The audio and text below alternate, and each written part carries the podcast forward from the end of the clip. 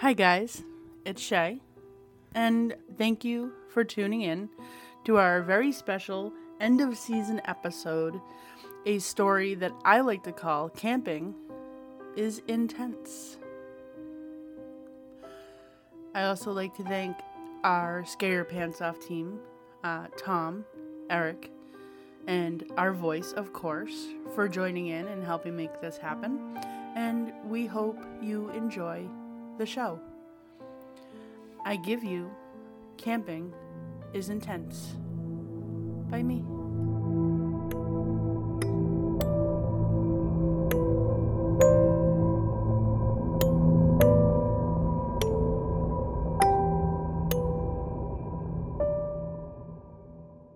Once yearly, Tom and Eric take a break from the hype and hubbub of Scare Your Pants Off to reconnect with nature for a long weekend camping trip. I was worried they weren't going to give me the time off. Oh man, me too, honestly. Tradition prevails, though. Crap! Shit. The roads are still super muddy. The men vacate the cryptid camper to have a look. As they suspected, they were whole road is muddy, but we seem mostly stuck on the right. We could try and push. Sounds like a plan. Want to pop it in neutral? On it. Just as Tom was about to climb back in, the sky opened up and the rain poured heavily upon them, quickly sinking the other side that was just barely on firm enough ground as it was. Maybe all sides being more equal, we could catch more traction. What's the worst that could happen? We're going to get stuck? Worth a shot, then. They started again to drive forward, but the wheels spun, worse now than before. Eric and Tom were silent for a moment, trying to think of some way out of their predicament. Eric shifted through gears, seeing if something would give way, but it would not. Do you want to give it a shot? No point. Salt in the wounds is all it would be at this point. I haven't seen another vehicle in a while, so no one is likely going to happen upon us. Maybe we should call a tow truck or something. They each pulled out their phones, only to discover that their long off-the-grid weekend had already begun. No service. Same. Well, we're only about 20 minutes out from the site, and we have everything we need. We could just hold up here for the night, and should anyone come by, it would be an easy spot for help. The rain has already let up. I think I remember Shay saying she packed some dry wood just in case. Yep, in the cargo hold below. She always seems to know, doesn't she? She does. 2 steps ahead. Well, the sky cleared up. After flooding is into the road, of course. Should be solid enough to break through and drive out of it come the morning. Stay here the night and make the most of it, I suppose. Absolutely. Sleep in here tonight rather than pull out the tents? Plenty of room. Makes sense. I'll grab the chairs and lighter, and you grab the wood. On it. The night went on smoothly as they chatted around the fire, working up a minor buzz and digging into some sandwiches Shay packed for the trip.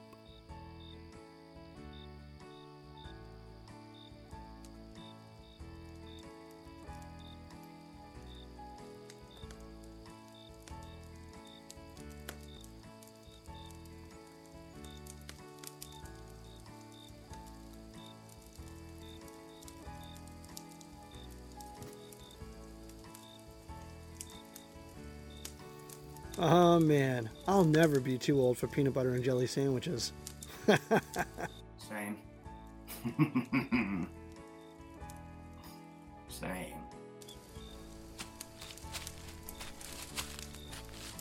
In the distance, a rustling came from the brush, and they had paid little mind. Squirrel maybe? Or raccoon? Shay probably packed these to feed the wildlife.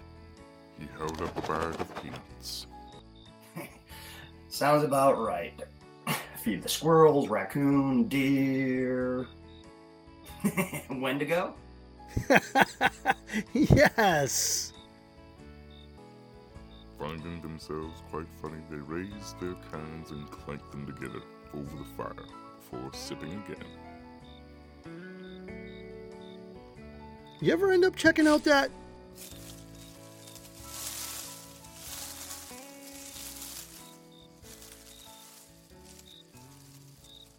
The rustling happened again, and seeming a bit larger than before. That show,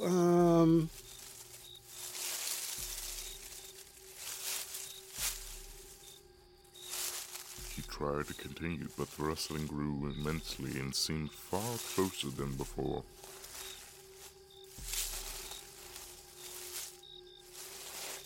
They stood from their chairs and shined flashlights toward the sound. They saw only the movement in the leaves. Maybe a tad big for a squirrel. Bear, maybe? They began to walk slowly backward towards the cryptid camper.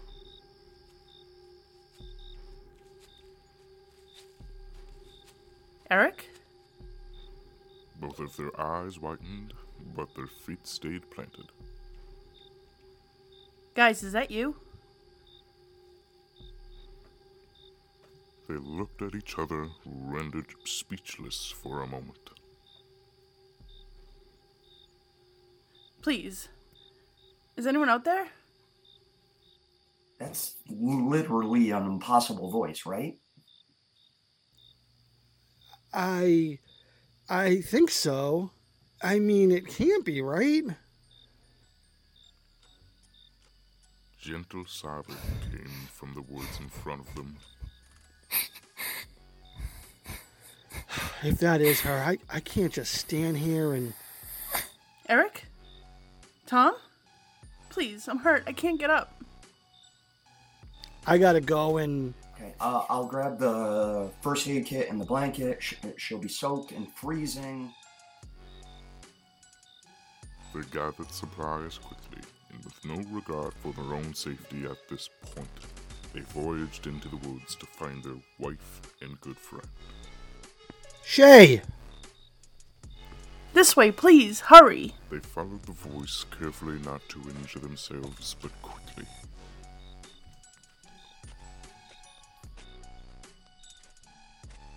Tom? Eric? Where are you? This way now? The voice seemed to change directions, but worried they followed.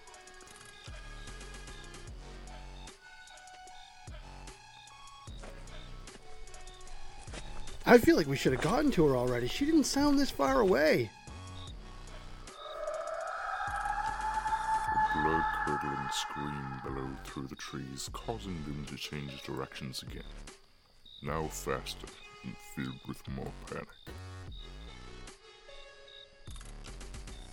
Please, Eric! We're coming! Keep calling out so we can find you, Shay. I'm here. That's absolutely getting further away, Eric. What are you even saying? It makes no sense. What if Shay was always right and there really could be something more ominous out here, luring us deeper into the woods by mimicry, something else? A Wendigo? Really? Come on, we have to... Another blood-curdling scream pulled them back into the hunt, until they came upon a small clearing around some rocks. Guys... Shay, where are you? Here. they turned to see nothing. No, here. And again. No. Here. Over here, guys. Over here. What the fuck? Fuck! A low guttural growl came from behind them. Hot breath close enough to dampen the backs of their necks.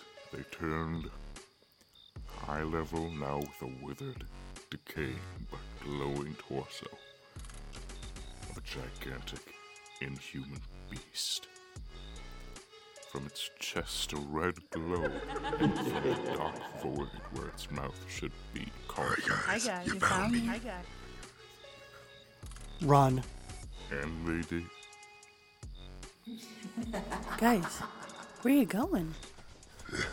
Oh, come on, don't run. They burst through the woods, zigging and zagging as the creature gained on them, effortlessly taking off one at a time.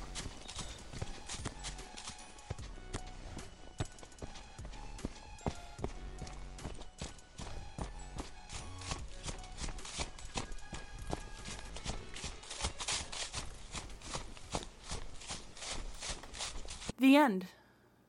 We hope you enjoyed it, and well, I guess we will see you next week when Tom and I set up camp for our first international episode in Scotland. Until then, happy camping.